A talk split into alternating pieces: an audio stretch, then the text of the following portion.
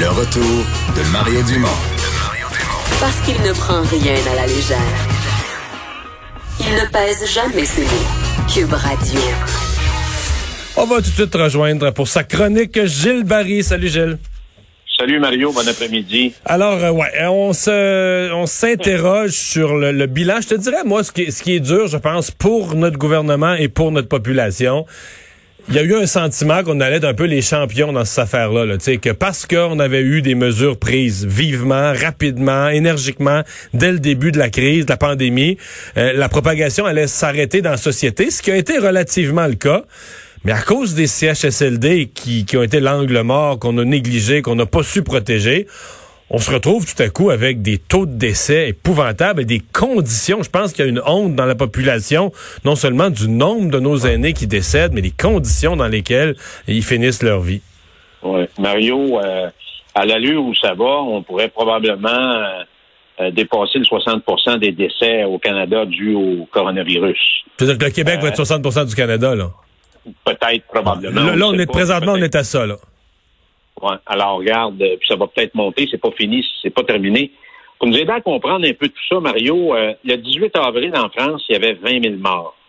Le 18 avril en Allemagne, il y avait 4 000 morts. Alors, les deux pays mettent 11% de leur PIB respectif dans la santé. En France, on a un système de santé très centralisé avec des méga, méga structures et en Allemagne, c'est un système décentralisé et où le pivot, ce sont les établissements. Ce sont des établissements ancrés dans les landes allemands, avec dans leur communauté, avec des DG, avec des conseils d'administration et avec des comités d'usagers qui peuvent poser des questions. Alors, au Québec, avec la réforme Barrette, tout ça a été balayé du revers de la main. Il y a 1400 très bons gestionnaires qui ont été mis dehors. Et naturellement, tout ça a mis fin à l'impartialité. Alors, plus de directeur général d'établissement. Hier, dans le Journal de Montréal, on rapportait qu'en Montérégie, il y avait un directeur général pour 122 établissements. Euh, ça, ça veut, dire 15 000, ça veut dire 15 000 employés. Là. Exactement. Alors, euh, depuis la réforme, c'est Rimouski qui dirige l'hôpital de la Pocatière. Mont-Laurier est dirigé par Saint-Jérôme, etc., etc., etc. Donc, plus de DG, plus d'RH, plus de conseil d'administration comme tel ancré dans la communauté. Et on a envoyé sur la planète Mars, naturellement, les comités d'usagers avec leurs euh, fameuses, questions qui dérangent tout le temps.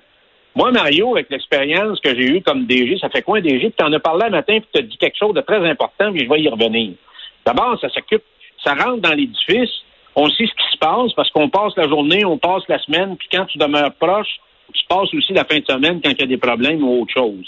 Alors, la propriété des lieux, la salubrité, tu rencontres le personnel, la porte est ouverte, tu es en contact avec les employés, tu es, en contact avec l'ensemble du personnel. Ben, tu vois, David, euh, David Levine, que tu connais, là, il disait quand lui ben était, était DG de l'hôpital Notre-Dame, c'est quand même un gros hôpital à Montréal, il dit qu'il connaissait tous les employés, qu'il connaissait tout le monde. Bon, tu sais, tu deviens, c'est une relation, puis il y a un syndicat, puis tu règles des problèmes.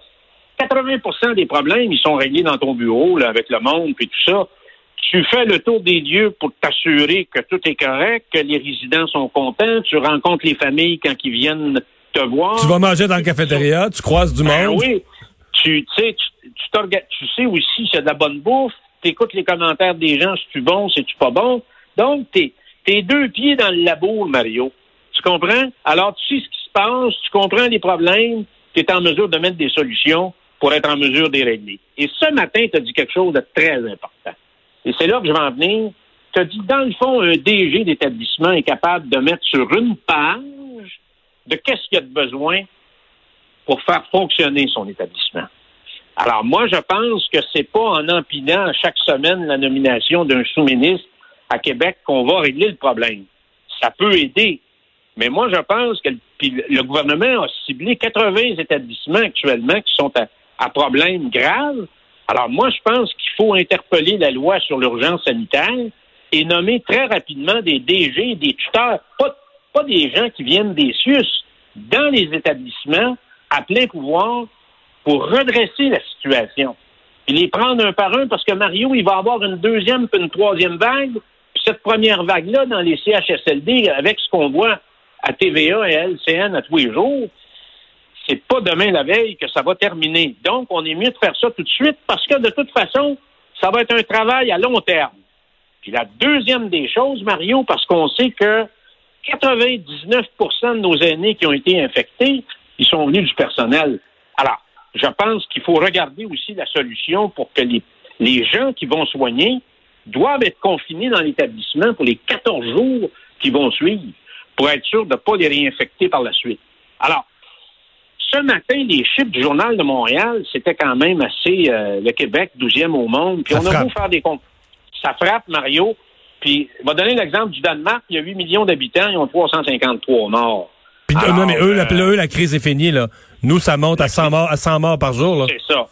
Alors, moi, je pense que tout ça, à chaque jour, est en train de discréditer, puis probablement pour longtemps, l'État québécois est en train de créer de la méfiance, puis c'est une blessure collective qu'on est en train de porter en nous, puis qu'on va porter pour longtemps, Mario.